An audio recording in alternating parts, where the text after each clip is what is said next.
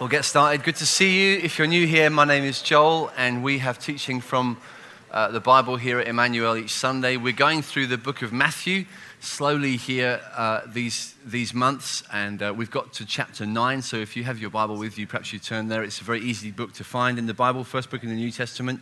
And we're in chapter 9. I'm going to read you in a moment from verse 18 to verse 26, and then we'll pray and then we'll get into it.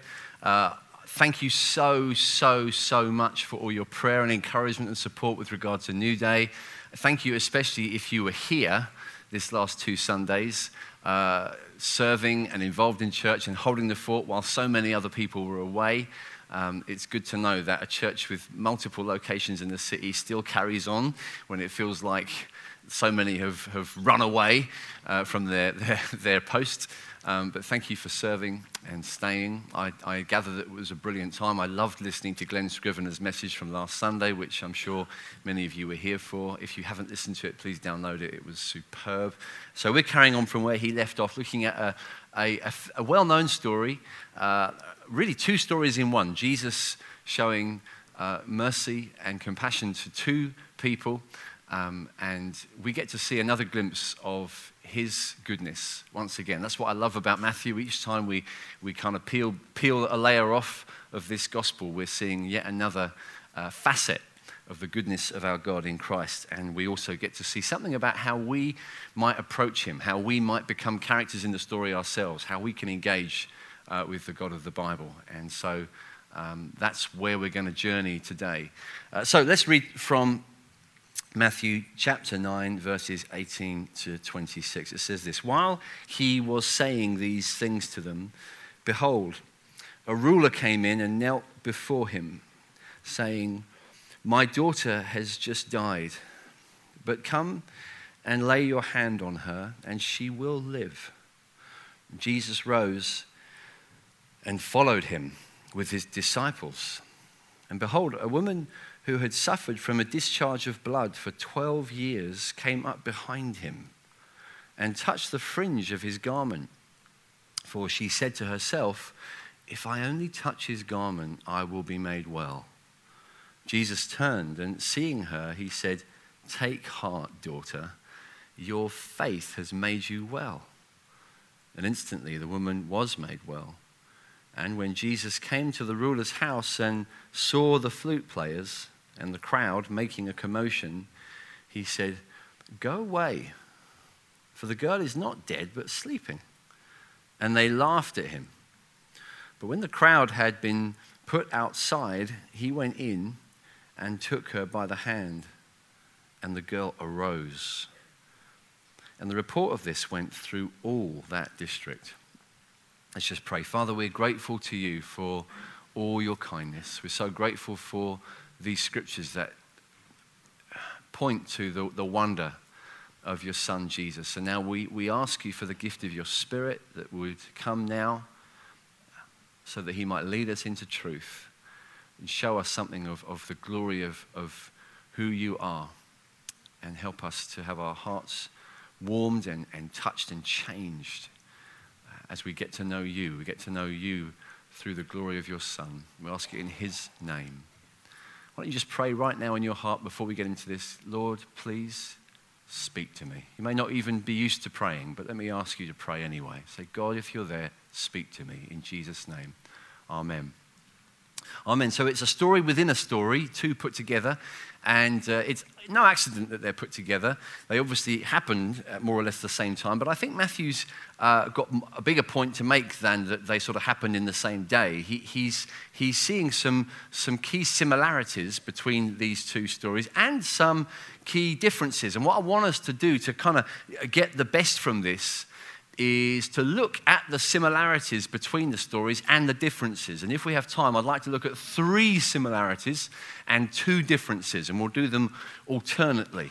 Uh, I think that will help us to get to the, the kind of the core of Matthew's point here. That he's, he's trying to teach us stuff through these stories, and it's good to dig in deep to grasp those, those points he wants to make. So we'll start with a similarity, and the similarity between these two stories enclosed in one is, is the first one is, is kind of the most obvious one, but in another way, it's the one that might strike us as least important. And that is that these are two women. So, straight away, we've, we've got two healings one, one from actually a young girl. Um, Luke and Mark, who tell the, the, same story, say that she was uh, 12 years old. And an older woman who's had this problem with a discharge of blood uh, for 12 years. And so they're at very different life stages. But if we look a little more closely, uh, we might see something quite significant in each of their condition. Uh, the young girl dying before she is at the stage where she, she's sort of about to enter into marriageable stage. And she's denied it by uh, an early death. And then the, the, the lady with the hemorrhage, she will have probably been denied marriage all her life, or at least for as long as she's had this condition. It's possible that uh, a husband in these circumstances would have divorced her. Uh, the, the, the legal situation, divorce wise, was very loose for men who, who wanted to be free from a, a, what they might have seen as a, a fruitless marriage. And, and so I'm afraid that we're talking about two, two women who would have been denied something significant, I suppose, in any culture an opportunity to, to be in marriage and be in family, to have family. I think most people in most times in history would see that as generally a positive thing. But, but stand back and, and then step closer back into Bible world and remember, uh, perhaps for the first time, learn, if, if, this, if you're new to your Bible, that, that for people living in this context, it wasn't just a nice option in life having, having a family, having children, it would have been far more than an option. It would have been perhaps one of the main things, if not the main thing, that would have given life meaning for people. To have family and to have offspring would have felt like the, the, the, the key thing that validates you. We, we, we find our identity by belonging to one another, and the key way that we do that is through family. And so, motherhood would have been absolutely paramount and yet, both of these people are denied that, that highly valuable uh, opportunity in life, one through an early death and one through a condition that would have debilitated her, would have effectively spoiled her reproductive system and uh, caused her to be unable. And Jesus reaches out to both of them. Jesus reaches out to bring restoration, to bring change, to bring actual healing that would have given them the opportunity to be brought back in, included back into the, the people of God, the family of God, to become part of God's fruitful, life giving family. Now, you might think, why are, you, why are you going in this direction? That's not explicit in the passage. It doesn't say much about that. But I would say it, it actually does. If you look kind of closely, and there are certain things you, as you kind of get to know your Bible more and read it more, you, you start to see some of the themes and the, the, the ideas that come out like I say, in our 21st century Western individualized world, we're not so, we're not so quick to notice. We see ourselves as so individual. We don't notice this whole big thing of family in the Bible. But notice if, if, you, if you have your Bible, just before Jesus is invited by this ruler to come to heal his daughter, that he's been talking to some, some questioners about his role as the bridegroom of Israel. Jesus has talked about himself as like the, the husband, the groom who has been sent to bring joy and life and fruitfulness to his people. And he's giving that as the reason why he's come. And he's, he's explaining some of his behavior, even that they're questioning. And he's saying, Listen, I've come amongst my people as the, the joy giving bridegroom. This is not a time for mourning and fasting, Israel. This is a time for joy and feasting. That's why I've come. That happens just before. And in fact, Matthew starts the story that I read to you with those words while he was saying these things to them. So the link might suggest that the, the, the story kind of relates to what he's just been saying. And then you get to the last bit of the story. Notice when he gets to the ruler's house, the daughter is, is in the effectively in the kind of tomb of the house. You know, she's in a dark room and there's people outside grieving and mourning, playing flutes. It doesn't mean, you know, it's not like Morris dancing. This is a sad occasion. These are people who are they're there to, to, to, to engage in grief and mourning publicly ancient cultures generally did grief a lot more, a lot more seriously than we do. They do it more expressively, openly. They take it more seriously. Did, did take it more seriously. And, and they would have people coming to mourn. Jesus does the unthinkable and banishes them, sends them away. So there's, there's kind of little clues, it seems to me, in, in the story woven in. Even the fact that this, this other woman who's healed, she, she reaches out and touches his garment. Now, it might seem very incidental to us, but there are places again in Scripture that suggest that actually there's a kind of marital theme going on here. Back in the book of Ruth, when she reaches out to, to Boaz for, for courtship and ultimately marriage, her expression to him is, Place your garment over me. And in the book of Ezekiel, chapter 16, that's how God speaks about his love for his people in, in, in treating his people, Israel, as a bride, as a, as a, a, a, a, a loved and cherished bride who he spreads his garment over to bring her into covenant loyalty, covenant relationship with him. So there's bits and bits and pieces woven in that suggest there's a kind of theme in the background here. And bear in mind that Jesus, in healing these two, therefore, is kind of doing something, it seems, a bit symbolic. He's, he's healing these two women who've effectively been kind of widowed by life. And he's saying to them, I am your answer. I am your restoration. I am your, your gracious bridegroom. I've come to bring life and fulfillment and family and joy to you. This is my gift that I can bring to you in spite of the fact that Israel's story was that God had rescued them from slavery and basically kind of married them. He offered himself as a bridegroom after saving them, rescuing them with special covenant promises. And then Israel had, had effectively been unfaithful, chased other lovers, been disloyal, not kept her marriage vows. And a lot of the Old Testament, quite frankly, is it consists of God's sheer heartbreak as he watches his bride turning to others. And he goes through the horror of watching constant unfaithfulness from his people. And he watches the, the mess that she gets into as well. The nation of Israel becomes a, a mess because of the revolting unfaithfulness and sometimes the monstrous false idolatry she gets into it doesn't do them any good. Maybe we don't need to be told that. Some of you know from sheer experience that unfaithfulness doesn't do us any good.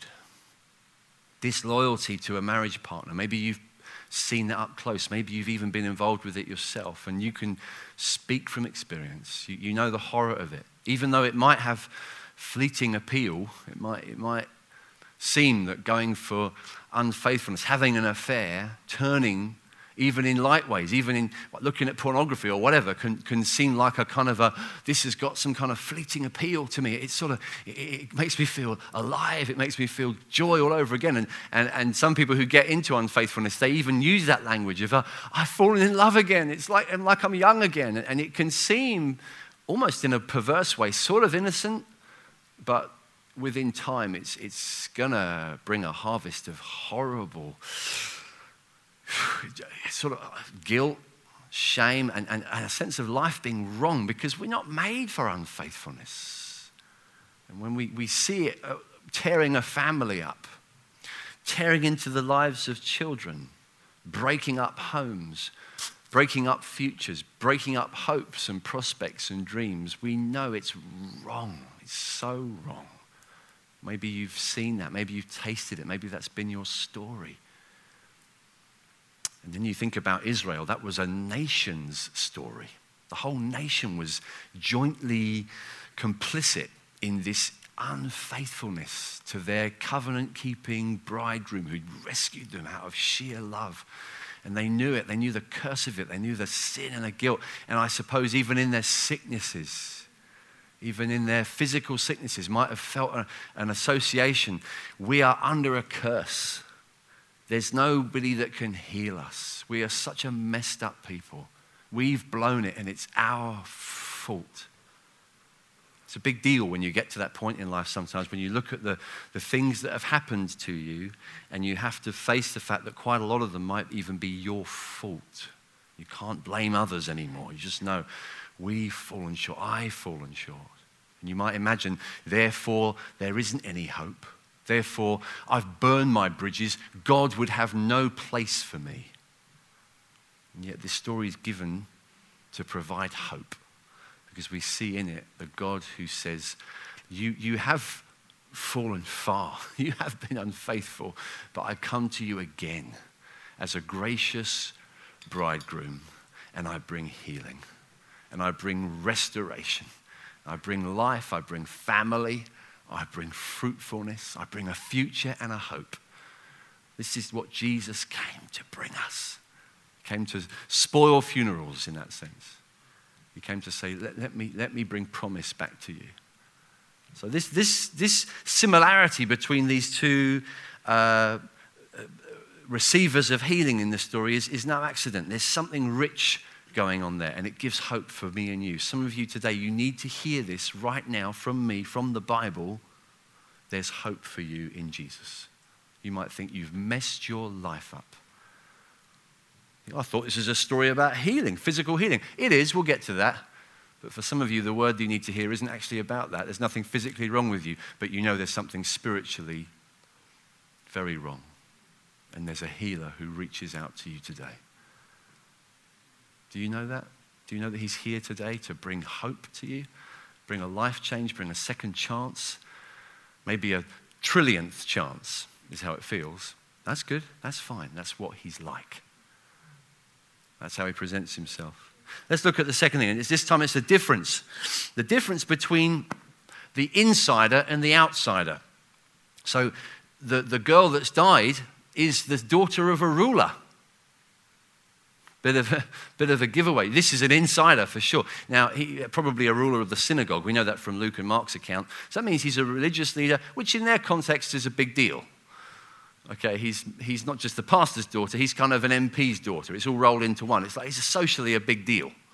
And she's, she's grown up with that, being the darling of her father, precious, delighted in. And everybody knows her. She's, she's got a big Instagram account. Everyone wants to be her friend. She's the ruler's daughter. She's the princess of the neighborhood. And she's died. And the grief probably hit home for the whole, the whole area, certainly for the father an insider has died. Of course, Jesus cares about her. She's special. And then this other lady, this definite outsider. I mean, she, she's had this flow of blood, this discharge, this blood hemorrhage. It's a menstrual problem. She can't stop bleeding. She's not been able to function. That would have meant that on a family level and even on a spiritual level, in ways that I can't get into. There isn't time in this sermon. Come back another time or just read the book of Leviticus if that helps. You'll, you'll get to see what I mean. On many levels, this lady is deprived, She's, she is excluded. She would have felt all her, for, for 12 years at least, which is a long time, to feel totally excluded, isolated, left out, not acceptable, not clean, not really understood. Probably not very welcome. She's probably maybe got used to that, just thought, well, that's it. That's it. I'm an, I'm an utter outsider. No one knows her. No one knows her name. No one thinks of her. She certainly doesn't draw out the, the heartstrings in the way that this daughter of the ruler does. What does Jesus say to her? when he turns to her, when she reaches out and in this kind of surreptitious way almost snatches her healing, comes up behind him, ah, just if I could touch him, gets healed. Jesus turns on her. In Mark's account, it says she was frightened to have been caught. And what's Jesus' words to her is so tender. Take heart, daughter. What a word to choose. Could have said anything. Could have given her any, name. It might have been accurate. Take heart, woman. He called his mum woman at least once in the, in the Gospels. Jesus chooses his words quite carefully. Daughter. He's going off to, to heal the famous daughter who everyone's heart is going out to. And this nobody, this outsider, he's saying to the whole world, he's saying, Watch me, watch how I and my father relate to this outsider. You care about this daughter, I care about this daughter that no one notices. I notice her. She's mine. She's my daughter. And I'm publicly going to own her. She's embarrassed. She's ashamed. She's not allowed in. She's excluded. She's mine. She's precious. Behold your God. Look at the ways of your God, people. Look at what he's like. This is him right up front for us, the way of the Master. He wants us to see his, his, his style. He wants us to understand. Yeah, he cares for Jairus' daughter too, the, the, the ruler's daughter, for sure. But it's like he's wanting to make a point. I, I, I want you to see. I, I, don't see it the way you see it. I don't, I'm not seeing who's got the most clicks and followers. I'm not, that doesn't bother me. I'm re- I see so much that you don't see. I see the person that no one's, I see the person that prayed this week. God, if you're there, if you're real, please show yourself to me. You think God doesn't hear things? Do you think God doesn't notice what happens in, in bedrooms in this city and in, in hidden places, in dark places where kids are scared and wives are beaten up? And you think God doesn't know? You think God doesn't care? God wants us to show us what kind of God He is. He wants to show us today. Say, look, let me remind you I see people in their need, in their, bro- in their quiet brokenness, in their silent loneliness. I see them. I do. I do see them. Maybe that's a, surprise to you. Maybe you feel that way yourself. God see me? You bet He does. You bet He does. You've no idea. Third thing is a, a similarity. Both are healed by His touch the, the ruler says, Come and touch her hand, touch her, put your hand on her. And this other lady, she reaches out and touches. Matthew's making a point. Look, notice, touch, touch. And in both cases, things you shouldn't touch. Shouldn't touch a corpse. Not in this context, not in, under the, the law, not if you, unless you want to be unclean yourself for a few days, infected. A corpse is effectively a, a, an infected thing, and you're rendered unclean. It's going to mess your life up for at least a few days before you're clean again. And you don't touch a woman with an issue of blood. She's not allowed to touch the holy thing. She can't come near the temple, the priests. She's unclean. That is, that is the whole point of this story. She is unclean. She's rendered unclean. Again, you think, how could, that's terrible. It's terrible. There's a reason for it. Again, there's not time, but you need to understand there's reasons for this. God celebrates life, God celebrates health and joy. And this woman, by her, the issue of blood, the constant pouring out of life from her body, is a, is a symbol, a demonstration of everything that's sad and broken about this world. And God's holiness, how can God's perfect holiness come into contact with the broken? With the messed up. It can't be done. How can it be done? How can there be a bridge? How can there be a, a contact point for the holy and the unclean? Messed up creation, messed up people, messed up lives. How can God, the Holy One, make any contact? And yet he does. In this story, he does. Jesus is touched by the unclean one. And instead of turning around to give her a rebuke, how dare you touch me? Daughter, Take heart. Your faith has made you well. The touch, rather than making Jesus filthy, makes the woman clean. There's a reversal of the, the, the, the limits, the limited power of the old Mosaic uh, temple worship tradition, which could only work for only a few isolated priests that could go into the holy places.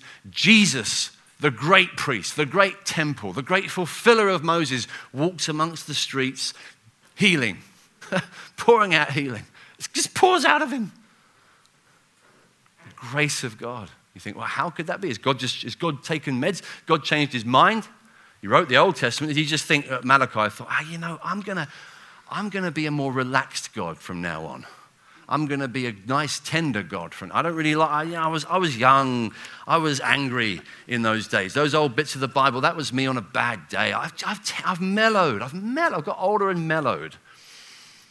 No, he's the same God, same holy God who you cannot just touch, you cannot just approach. He dwells in unapproachable light. He is a consuming fire. You read to the end of the Bible, you see Jesus in his holiness. Will terrify you.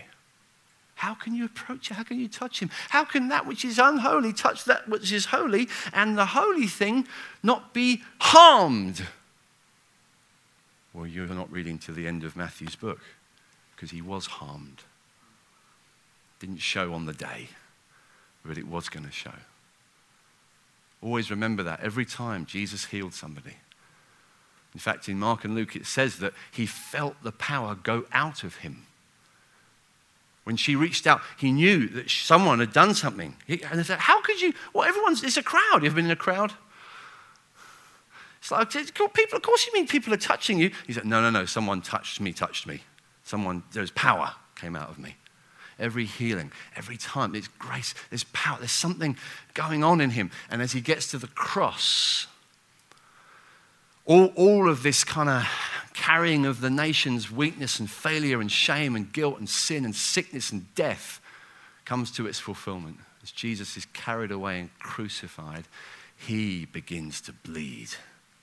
This woman whose bleeding has ruined her life for 12 years on one day, it stopped completely and she was free because one day Jesus bled out his life on the cross. Jesus bled for us. Jesus took up our infirmities, took up our sicknesses. He took them up in himself. Jesus, as he goes into this dark room of this little girl, you can't touch a corpse, you can't touch a corpse. Jesus can. And Jesus raises her up. Get up. Give her something to eat. How can this be? How can you do that? Because one day he will be laid down in a dark place. Jesus will go into his tomb. Jesus suffered our death, suffered our sickness. Jesus suffered our shame. Jesus suffered yours, suffered the worst stuff about you, the stuff that's untouchable, stuff that you think, I wouldn't want God anywhere near that part of my life.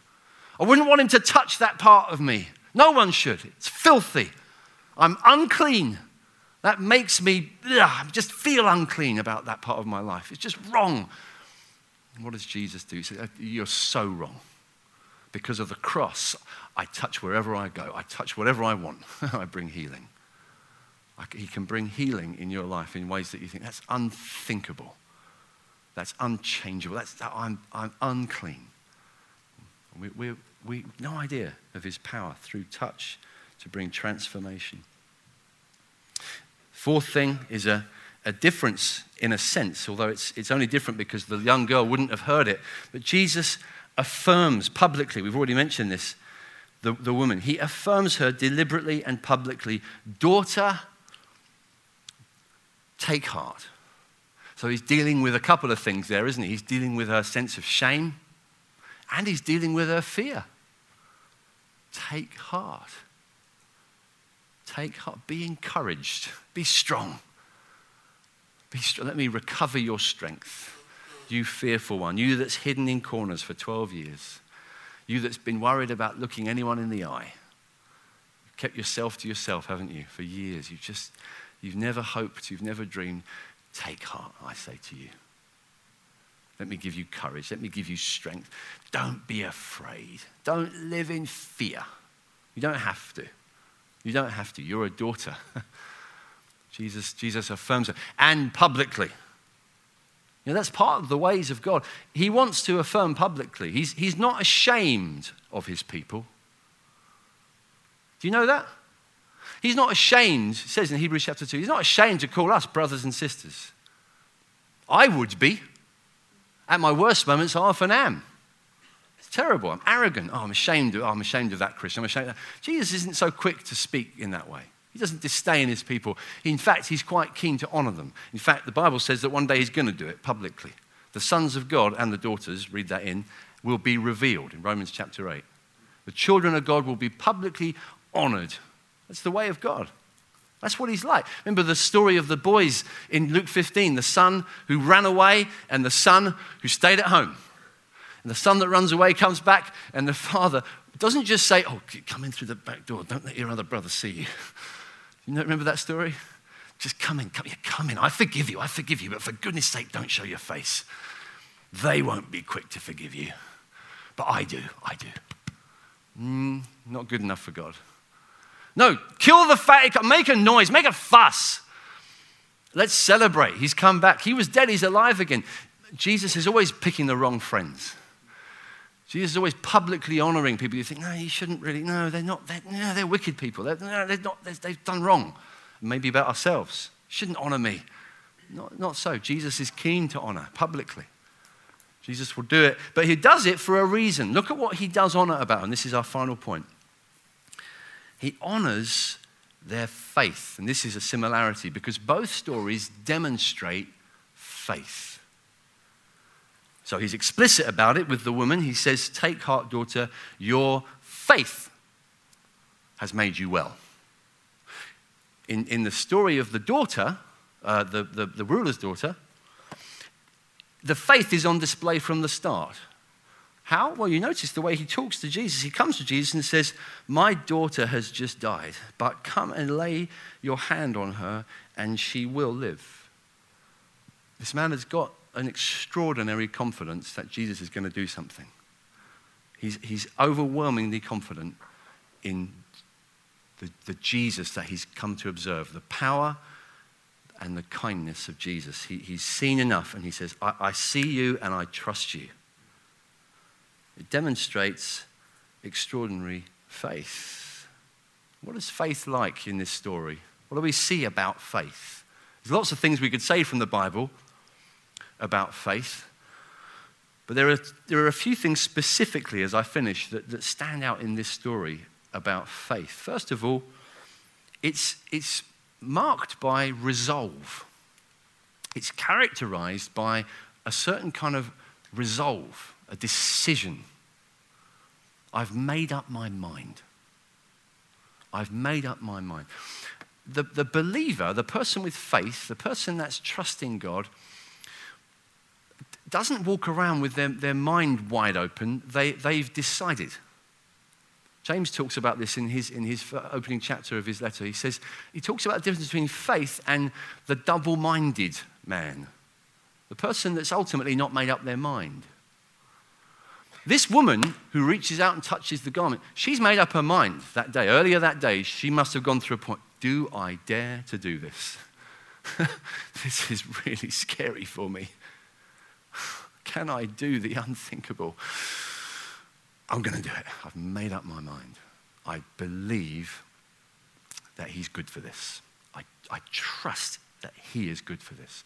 It's not about her so much. Faith mustn't be in faith. Don't ever get into that mess. Some of you, you hear things like, your faith is great. When Jesus says that, he's not saying to people, you score, you know, seven out of 10 on the faith scale, so and so didn't, didn't invest early enough and they've only got three or four. Faith isn't a commodity. Faith is, is recognizing something, it's seeing and having confidence in the Jesus you trust, seeing Him. It's not really in your, people get really messed up. I wish my faith, I've got to get my faith higher. You could talk, they talk so much about faith, they, they don't realize they haven't got faith in anybody. Faith in itself isn't anything, faith in Christ is everything.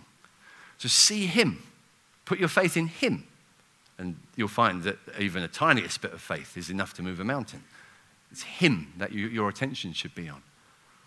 And faith in Him will be resolute. I've made it, I've, I've, I've done it, I trust Him, I believe Him. Some of you, that's exactly where you're at. You're still double minded. You have not made up your mind. And I'm not just talking to people who haven't become Christians yet, although that's true for some of you here today. You haven't yet become a Christian because you haven't made up your mind whether you can trust Jesus. But you know what? That, that battle still carries on for many who are Christians at different points of life. You've got to make up your mind that He's good for the things that you're going to do. Can I give this money away? And the battle is ultimately is He trustworthy? Can I love my wife or husband through this painful season when they're not showing a lot of love to me? I don't feel very loved or respected or honored. The battle is over faith. Do, do I believe him? Do I trust this Jesus and what he says? Do, can, I, can I tell my friends at school that I'm a Christian when I go back to school in September? Can I do it? Can I tell them? Can I tell my friends at college or when I go back to uni? Can I say, I love Jesus, I trust him, I'm following him? Can I do that? And the battle is faith. Do you trust him? Do you trust him? Over so many battles we go over, we go over them for ages. We wrestle with it. Can I, can, oh, I can't. And you, you're trying to work it out with pros and cons. You might draw diagrams. I don't know. You might get into all kinds of messes intellectually and mentally. You don't need to. For so many things, the battle is very simple. Is he trustworthy? Is he? If he is, well, that's end of conversation with myself. I just, I just, I can step out. I can do this because I know him. I know him. I know enough about him. I know enough to trust him. That's what these people did in this story. They made up their mind. And in the case of the man, whew, that was a costly one. Faith will put other things aside. Faith will jettison things, even public dignity. For a ruler of the synagogue to run to the feet of Jesus in a crisis, wow, that was risky. Remember what at this point Jesus is not exactly uniting the country. Slightly divisive character. Have you heard about Jesus? Some of the things he says, some of the things Jesus does. Have you heard who Jesus hangs out with? Have you seen the houses he goes to, the parties he attends? You're a ruler of the synagogue. Who do you think, what do you think you're doing? It doesn't matter. It doesn't matter. I trust him. I trust him. I go to him. Maybe a crisis will bring us to that point.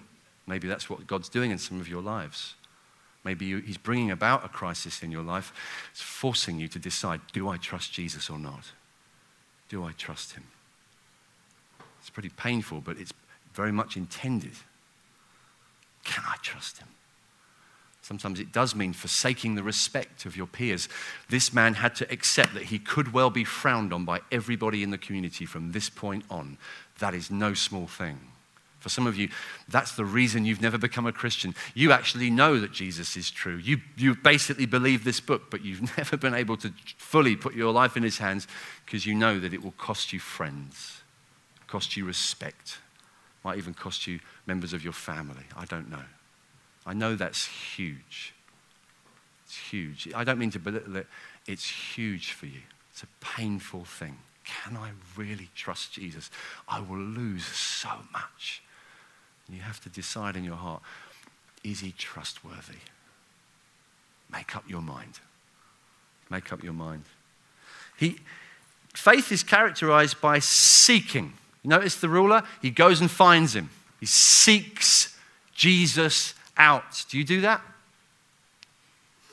He goes and he doesn't sit back at home and pontificate. He doesn't think, well, I, obviously, I, I think religion is important and spirituality is a, is a, is a deep issue, and, and we need to think these things through. So I'm going to sit behind my laptop and do a blog about this. Or I'm going to engage with other people and discuss it, and we'll sip coffee and we'll, we'll think through these issues. No, life's too short, problems are too big, I've got to find him. I'm going to go find him. I'm not going to think about him, I'm going to find him. There's a difference. Find him, seek him, seek him out. Without faith, it is impossible to please God. For if you would come to God, you must believe that He is there and that He diligent and that He rewards those who diligently seek Him.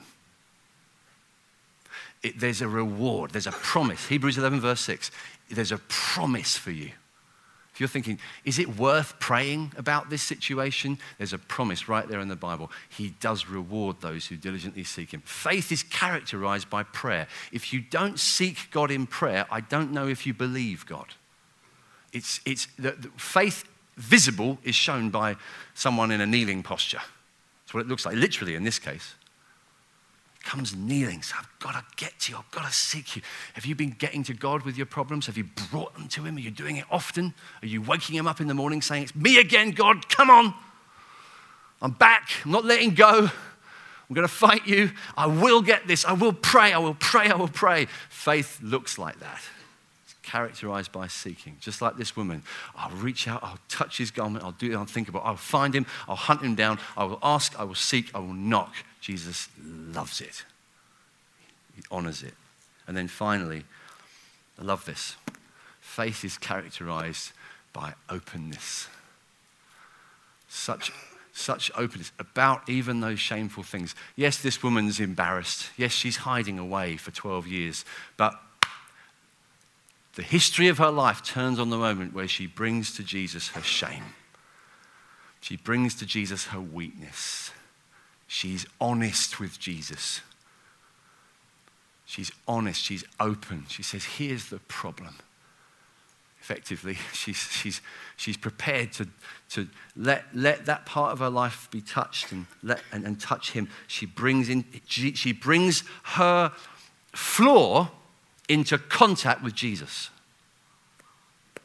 Do you, do you know what I mean? Do you understand this? This is massive. This is massive. Because actually, without this, so much of our praying can actually not be praying. Because a praying person brings the whole of themselves. They show their face to God, their whole face. They don't hide, they don't, they don't go religious. They bring their whole problem. My daughter has died.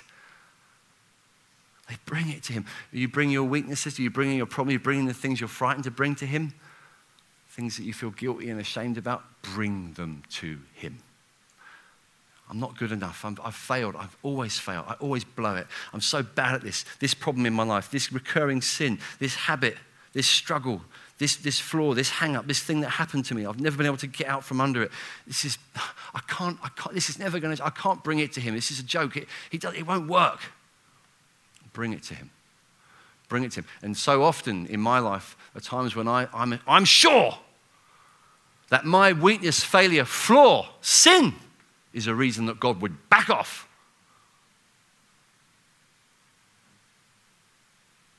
We, we assume we know that He will back off because we would, wouldn't we? That's what we're like. We are deeply, deeply put off by things that are unattractive. And we say, You become more attractive and I'll love you.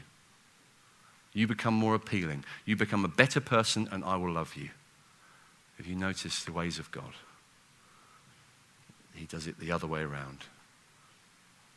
You will become more attractive because I love you. You'll become more beautiful because I love you in your ugliness. At your worst, I will love you. In my son Jesus, I will love you. All the horror, I'll love you. And that totally, utterly counterintuitive, surprising, doesn't make sense, blows my mind, love starts to heal me, starts to change me. That's what we need desperately. It's what we're going to celebrate as we come to the table. So let's, let's just stand right now. Father, we thank you for the bread and the wine. Thank you for this gift of Jesus for us, his body and his blood. Thank you for what it means, so much more than tokenism A great cost. You couldn't just say, let's pretend it never happened and brush our sin under the carpet. You couldn't just say, well, I know you're unclean, but I'll just have an unclean heaven. Come in. No, something had to be done. Someone had to die. Some blood had to be shed. We thank you, you gave yourself. So we celebrate it and we just, we just rejoice in it today. In Jesus' name, we thank you for everything it means to us. This is the bedrock of our lives. What we do in these next moments is what our lives are based on this gift of Jesus. Help us never move away from it, but stay dependent on it. Stay trusting you, seeking you. And if you're not yet a Christian, let me just say, if you're thinking, am I, am I supposed to come and take bread and wine? Well, not yet. Don't, don't come and take it as, as someone who's not yet sure of your faith. Come, come to Jesus first in your heart. Put your trust in him. And then you can come to the table. But we'd love to help you do that. If you're thinking, I'd love to come to Christ, I'd love to become a Christian today, we would love to help you do that. Come and talk to us. Talk to some of the people at the tables if you prefer. There'd be people with lanyards on. Talk with them, pray with them, they'll help you. let's, let's respond to God in worship. Come to the table, take bread and wine whenever you're ready.